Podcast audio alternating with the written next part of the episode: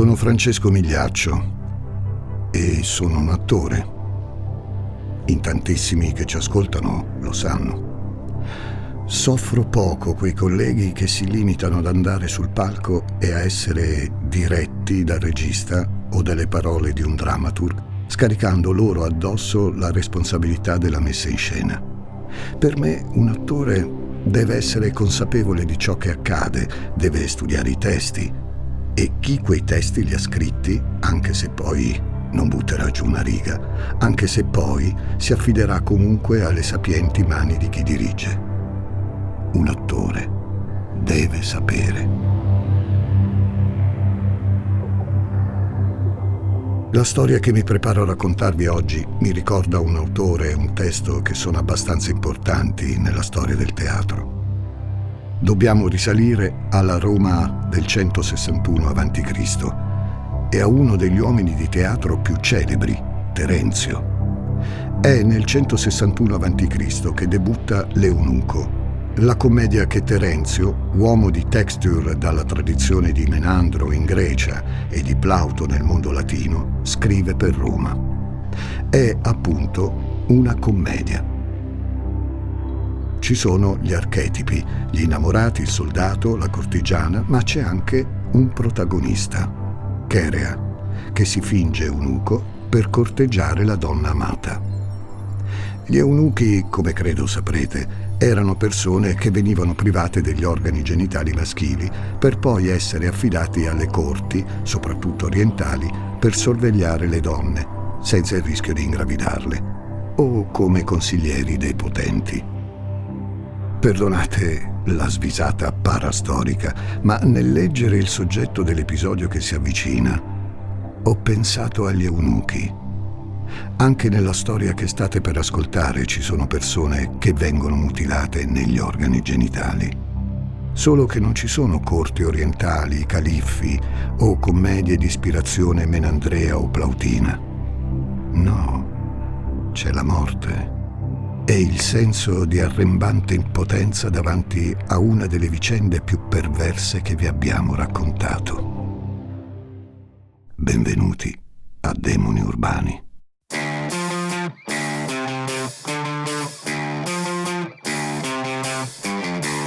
Gli ascoltabili presenta Demoni Urbani, il lato oscuro della città.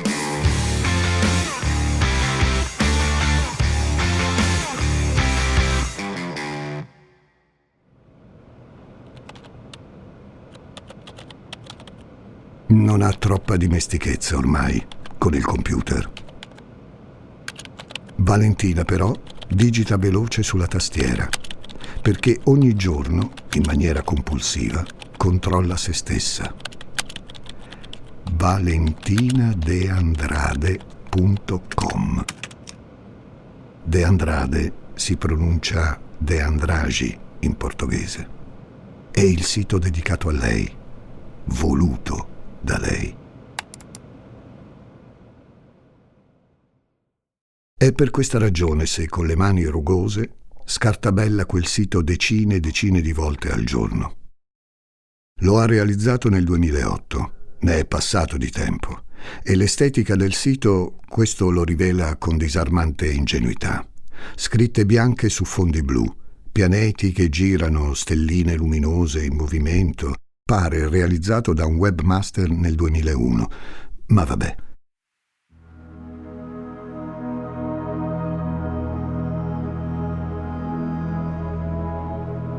Quello che colpisce in questo sito è una cozzaglia semantica che, se non avete idea di cosa stiamo parlando, vi lascerà indifferenti o incuriositi.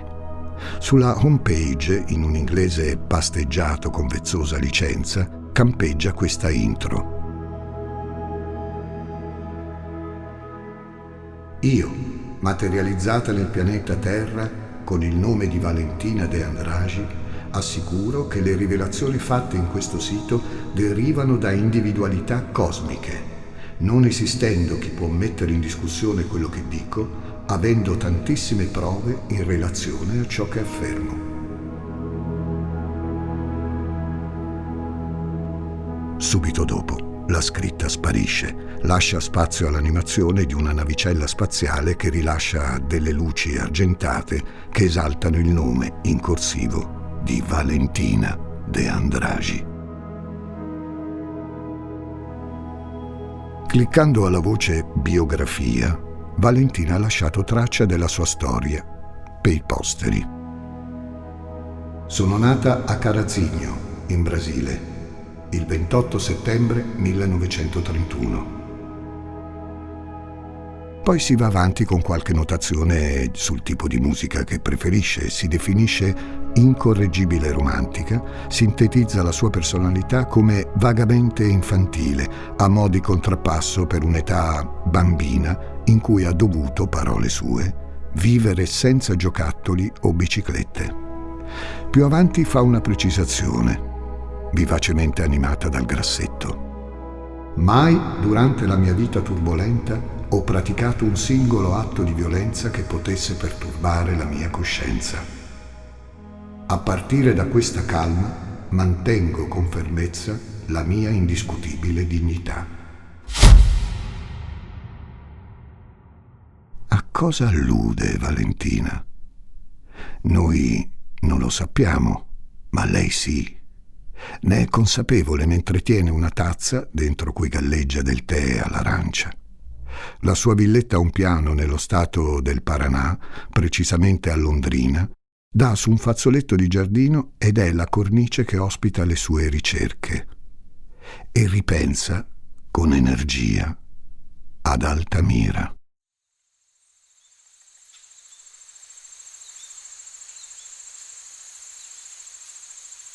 Altamira, la città nello stato del Pará immersa nella foresta amazzonica. No, non utilizzerò espressioni come polmone verde per descrivere questo ambiente unico al mondo, soprattutto adesso che parole come deforestazione o incendi gli sono connessi, soprattutto adesso che c'è un problema di emissione di CO2 che non si può più ignorare. Vabbè, questo è un altro discorso. Altamira, anche se non arriva a 120.000 abitanti, è spalmata su un'area gigantesca, la terza più grande del mondo. A partire dagli anni 10 del 2000, ad Altamira è stata costruita una diga, la diga di Belo Monte, una centrale idroelettrica completata nel 2016 che avrebbe dovuto supportare il Brasile nella domanda sempre crescente di energia elettrica. Solo che la diga ha fatto sì che la città crescesse e con lei anche il numero di abitanti, andando a infoltire l'animo di Altamira, città criminale.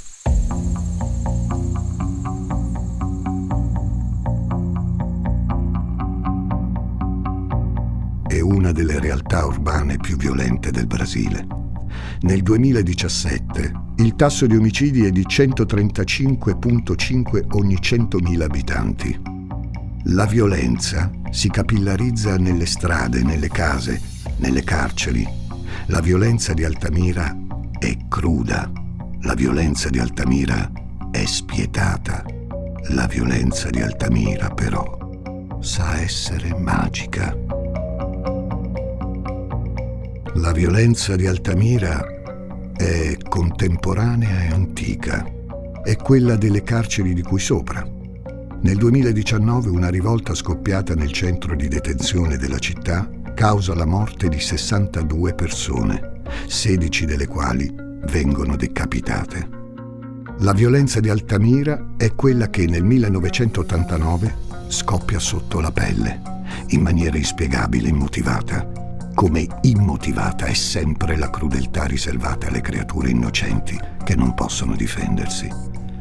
Bambini, bambini sorridenti, bambini scherzosi, bambini poveri, bambini costretti a lavorare per sostenere i familiari spesso miseri di una miseria nera, bambini che portano i panni a lavare nelle acque del rio Xingu, bambini che rientrano nelle favelas stanchi dopo una giornata di fatica.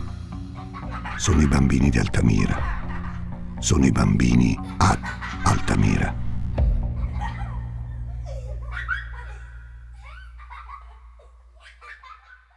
Nel 1989 questi bambini tappezzano il paesaggio urbano e criminale della città. Prima ne erano occasionali comprimari, ma appunto nel 1989 le loro menti, i loro sorrisi, il corpo che possiedono diventano stelle di prima grandezza in questa roccaforte del male. Le risate dei bambini lo perturbano. Lo perturbano profondamente perché non sa cosa fare. Mentre li osserva dalle finestre della sua abitazione o per le strade di Altamira. Il dottor Anisio Ferreira de Souso interroga se stesso e pensa che per il bene di Luz dovrebbero non essere. Da qualche altra parte della città, davanti alle risate di altri bambini, un altro medico, Sesio Brandau, pensa la stessa identica cosa. E ancora, Amailton Gomis, ereditiere e imprenditore, che quei bambini, prima che spariscano, intende possederli, godere delle loro carni.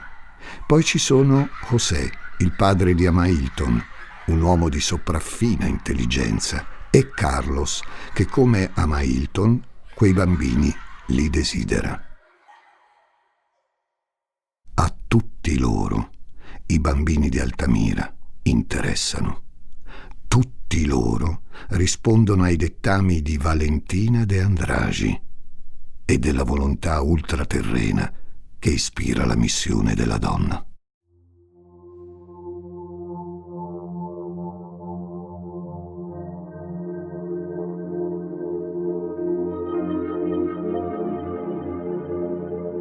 Valentina De Andragi, sì, proprio lei, la donna del sito internet. Noi l'abbiamo conosciuta oggi, anziana, come una personalità digitale goffa e quasi tenera. Alla fine degli anni Ottanta, però, nel Brasile e ad Altamira, Valentina è un'autorità. La sua parabola ha spiccato il volo nel 1981, all'inizio del decennio. Luz Lineamento Universao Superior. È il nome del culto di cui è ideologa. Un culto che è arrivato direttamente da una dimensione ultraterrena.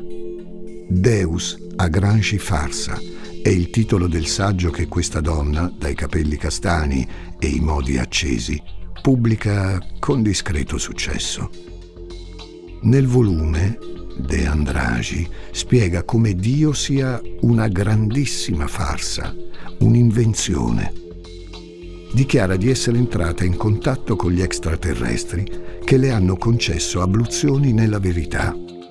Gesù era un alieno, inviato in missione speciale per aiutare gli esseri umani ad amarsi in vista di una fine del mondo imminente. Io vi insegno ad amarvi, ma voi vi togliete dalle scatole. Questo il sunto. Una visione quindi che mal tollera l'esistenza dei bambini, sostanzialmente riprova di un'umanità che continua ad ampliarsi quando dovrebbe essere vocata al crepuscolo. De Andragi spiega nel suo saggio come i bambini siano un pericolo, siano crudeli, tutti quelli nati dopo il 1981. Sic sono tossici, nocivi. Non parla nel saggio di azioni coercitive o violente. A Grangi Farsa, però, finisce per passare di mano in mano, facendo sì che l'US diventi una delle sette più attraenti dell'epoca. Valentina gira per il Brasile. Non è una donna stanziale. Forse cerca quel luogo in cui le sue teorie possano diventare pratica? Se fosse davvero così, troverebbe in Altamira, fortino di criminalità, il luogo ideale. Facciamo però che non sia così, che Valentina De Andragi sia solo una paraguru con teorie un po' strampalate. Se non è così, beh, è una circostanza un po' strana che proprio ad Altamira nel 1989 i bambini comincino a sparire. inghiottiti nel nulla. I bambini di Altamira sono poveri. I bambini di Altamira spesso non hanno case, non hanno denaro, hanno solo pulviscoli di dignità da difendere. Eppure una volontà ultraterrena ha deciso che devono sparire. Una volontà che si ritrova tra le pagine di un libro in cui tantissimi uomini hanno deciso di dedicare fedeltà, in Brasile e in città. Uomini insospettabili, gente di business, ex poliziotti militari, medici.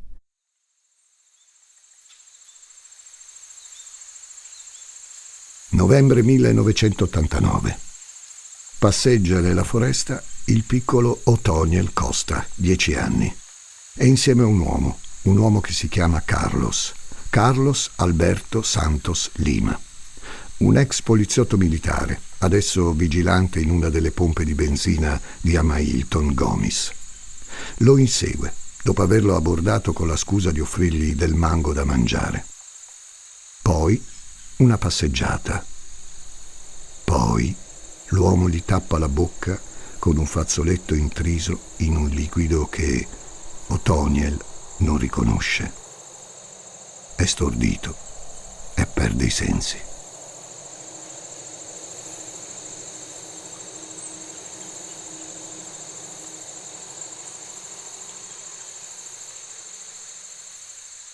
Poco dopo, Otoniel si risveglia.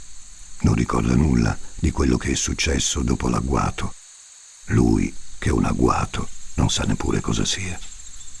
Abbassa lo sguardo e vede un rivolo di sangue che sfreccia lungo le cosce.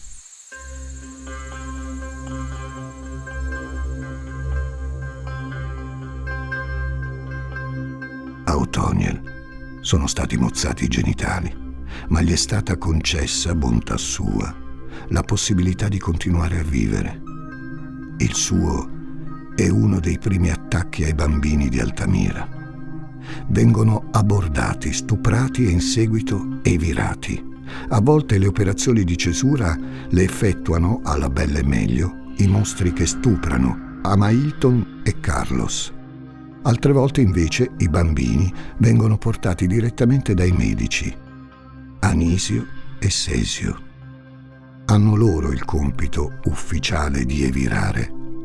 A loro la missione di rendere effettiva la parola di Valentina de Andragi. Questi bambini non potranno più mettere al mondo altre creature. Le dinamiche le vedremo meglio più avanti. Intanto, come capita spesso in questi casi, la situazione prende una deriva più spietata di quanto abbia già fatto. La rete criminale di questi uomini, tutti più o meno vicini a Luz, approfitta delle teorie di Valentina per stuprare, evirare e uccidere. Otoniel, vi dicevo, viene aggredito ed evirato nel novembre del 1989. Qualche altro bambino viene aggredito ed evirato, ma nessuno, nessuno pensa ci possa essere dietro una rete così criminale. Sarò onesto poi. In una città come Altamira, dove il crimine fiocca in maniera sanguigna e capillare, le forze dell'ordine ci pensano un po' prima di trarre conclusioni che potrebbero essere affrettate. Nel maggio 1991 inizia il valzer delle prime morti. Due bambini scompaiono nel nulla. Bimbi di umili origini, poi tre, quattro, cinque, altri ancora. Alcuni di loro vengono ritrovati diversi giorni dopo la denuncia alle polizie. Il problema è come vengono ritrovati.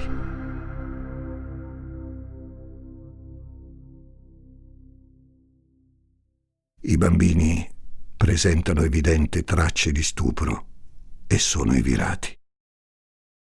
Il piccolo Haines viene ucciso nell'ottobre del 1992. Sta portando al pascolo il bestiame dei genitori che lavorano la terra. A lui, come da manuale, segni d'abusi e di torture. Gli hanno anche cavato gli occhi e mutilato le mani. Al piccolo Flavio, dieci anni, scomparso nel marzo del 93 e poi ritrovato qualche giorno dopo, qualcuno ha riempito il corpo di morsi. Gli hanno amputato il glande e lacerato lo scroto. Lo so, è orribile.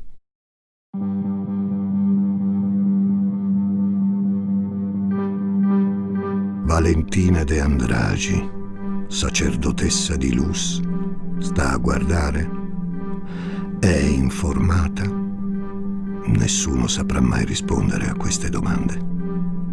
O meglio, la giustizia la troverà la risposta, ma questo lo vedremo dopo. Quello che conta è capire cosa regola i sentimenti dei demoni tutti maschi che si approfittano dell'anima delittuosa di Altamira per infierire sui bambini della città.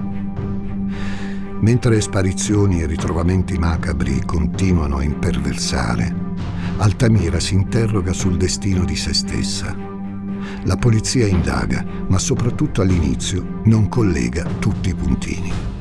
Si finisce, come spesso accade, per riversare le attenzioni sull'uomo sbagliato, un certo Rotiglio de Sousa, un vagabondo. L'uomo viene indagato, poi arrestato e condotto in carcere dove morirà di lì a poco. Dopo la sua morte, gli assalti omicidi continuano, presentando sempre le dinamiche che vi ho raccontato sopra. Non c'entra nulla. Gli inquirenti allora si muovono seguendo un'altra pista i bambini vengono evirati e mutilati. Potrebbe entrarci qualcosa? Il traffico d'organi? Beh, proviamo. E di solito in questi casi si inizia dai medici.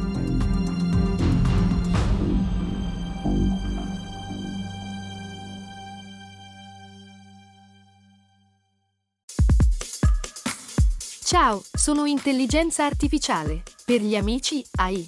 Cecilia Zagarrigo mi ha invitato a confrontarmi con Elisa Nicoli, Andrea Grieco, Marco Dixi e tanti altri famosi divulgatori. Gli ruberò il lavoro? Scopritelo ascoltando Intelligenza Reale.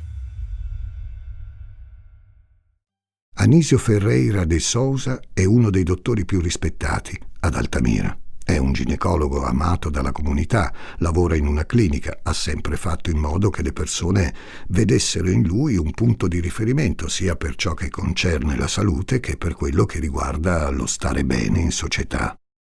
Le indagini si concentrano su di lui e sul collega Sesio, ginecologo anche lui, arrivato in città nel 1990. Solo che non ci sono prove per accusarli di traffico d'organi e in più le mutilazioni sono abbastanza amatoriali. Impossibile che le parti del corpo possano essere destinate a uso trapianti. Il filone del traffico d'organi viene quindi archiviato. Per mancanza di prove, appunto, e soprattutto perché all'orizzonte appare qualcosa di molto, molto più interessante.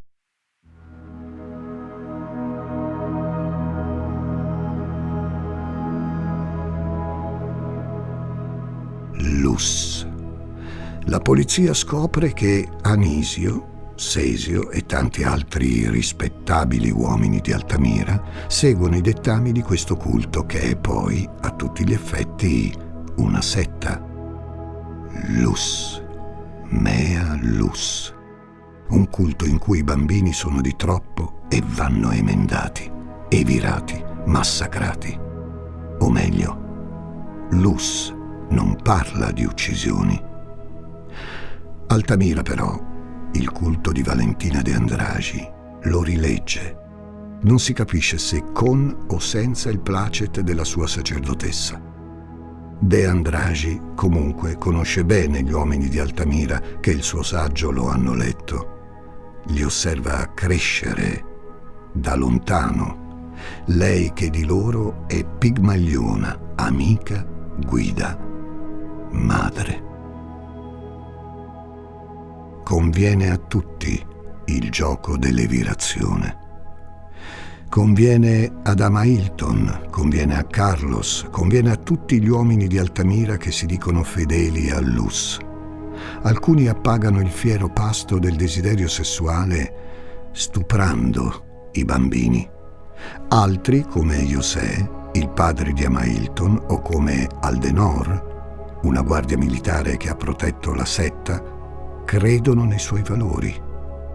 Conviene a Valentina prima che tutto venga scoperto. Luz cresce grazie all'interessamento di queste persone e se Luz cresce, la sua missione salvifica ha più opportunità di realizzazione che mai. Parla spesso con gli altri mondi, Valentina. Cerca delle risposte, cerca delle alternative a una terra a cui ormai crede di aver dato tutto. Chissà se le trova.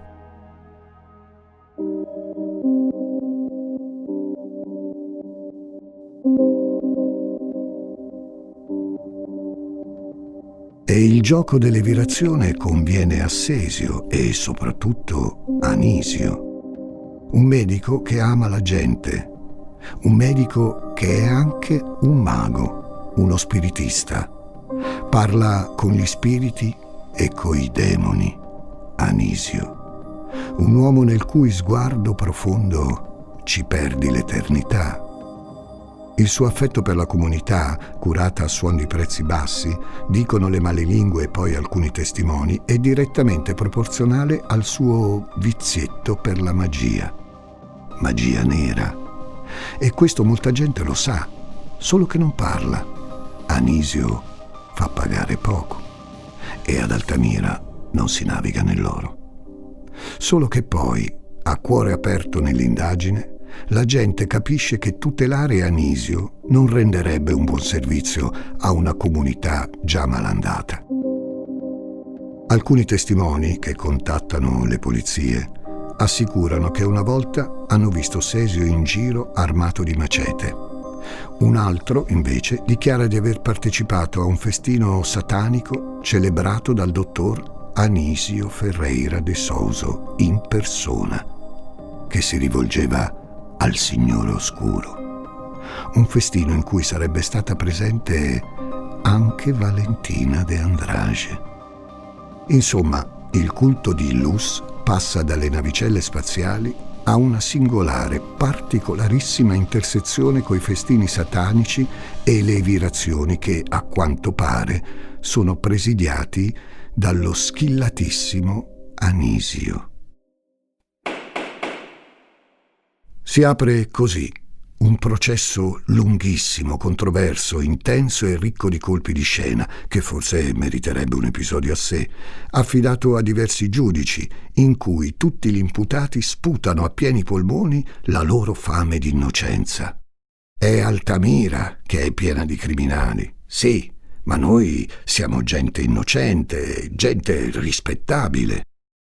Le prime polemiche.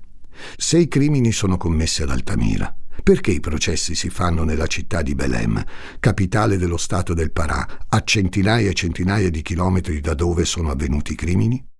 C'è chi sostiene che le lungaggini siano endemiche a certe lentezze brasiliane. Boh, per gli inquirenti è complesso risalire a chi ha fatto cosa, ma è importantissimo farlo per comprendere come funziona la rete criminale e pedofila, perché questo è, di Altamira.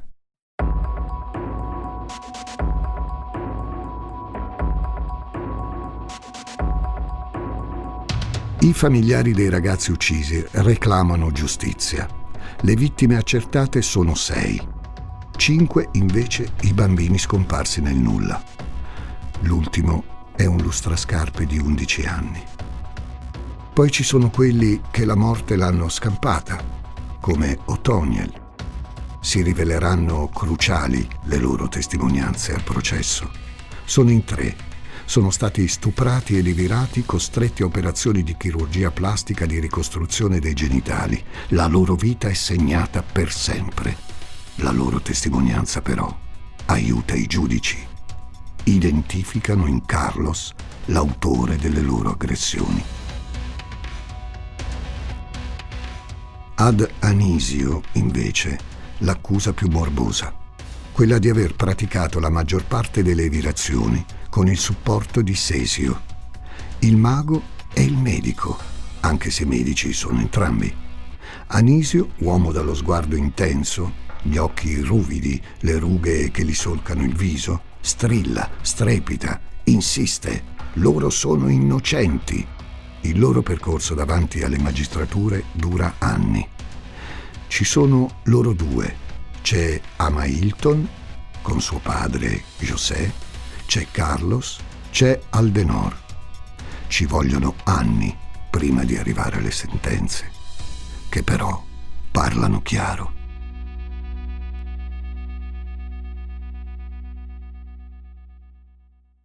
77 anni di carcere per il dottor Anisio Ferreira de Souso. L'accusa è di aver ucciso tre dei bambini coinvolti nei massacri.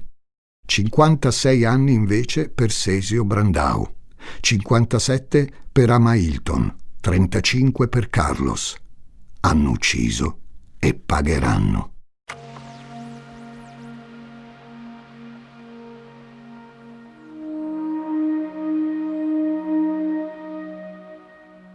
Giustizia è stata fatta, afferma nel 2003 a sentenze fresche Rosa Pessoa, la madre di Jaines. Passano infiniti in cella i giorni. Anisio è caduto nel dimenticatoio in tutti questi anni. Non ci sono più tante fonti che ricordino la storia dei bimbi virati ad Altamira. Quelle che trovate sono estremamente confusionarie e forniscono informazioni contraddittorie, mal tradotte e riportate male. Quanto al ginecologo, si sono sollevate diverse polemiche sulla sua colpevolezza. Qualcuno ha anche fondato un gruppo Facebook che grida ai 420 l'innocenza di questo medico mago. E io, mentre arrivo alla fine di questa storia, mi chiedo, sì, ci sono veramente tanti mostri nella vicenda dei bambini di Altamira. Ma chi è il demone principale? Anisio, il medico satanista? Sesio, il braccio destro? Gli altri partecipanti della setta?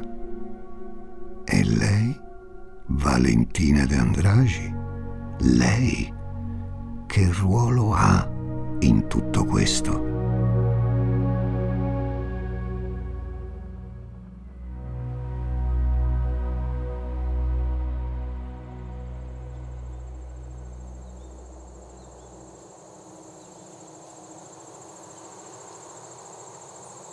Valentina viene accusata anche lei degli omicidi.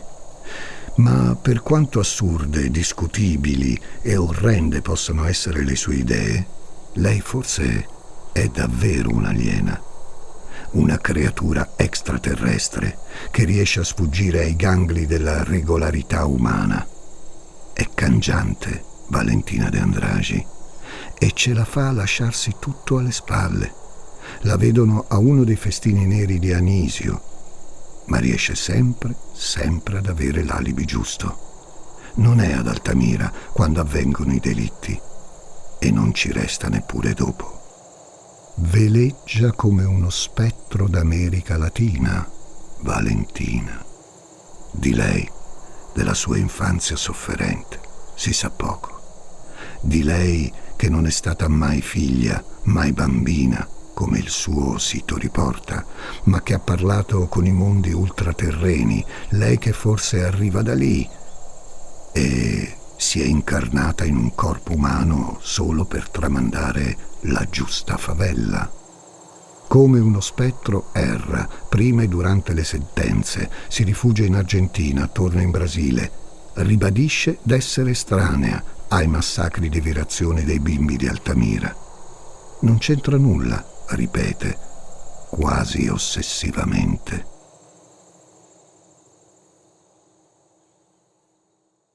Cosa è rimasto della storia di Altamira oggi? Rabbia, impotenza, incapacità di comprendere cosa ci sia stato davvero dietro. Se è tutta questione di sette o di perversione sessuale o di Non si sa. Nella sua villetta di Londrina, a un piano, Valentina controlla se stessa su internet. È avvolta d'orgoglio. Si chiede quando le altre forme di vita sul pianeta la chiameranno a sé. Ai bambini d'Altamira, ai bambini catturati e massacrati nei boschi, ai bambini cui la sorte aveva già beffato l'esistenza regalando loro miseria e fame. No, ai bambini d'Altamira, Valentina d'Andragi non ci pensa. Sono Francesco Migliaccio e vi aspetto presto con nuove storie di demoni urbani.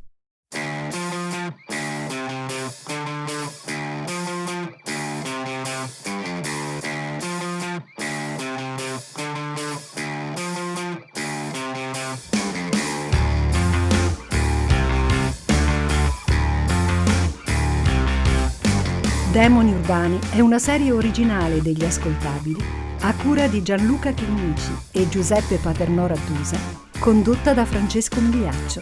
Questa puntata è stata scritta da Giuseppe Paternò Rattusa, editing e sound design di Francesco Campeotto e Alessandro Levrini, prodotto da Giacomo Zito e Ilaria Villani in esclusiva per Spotify.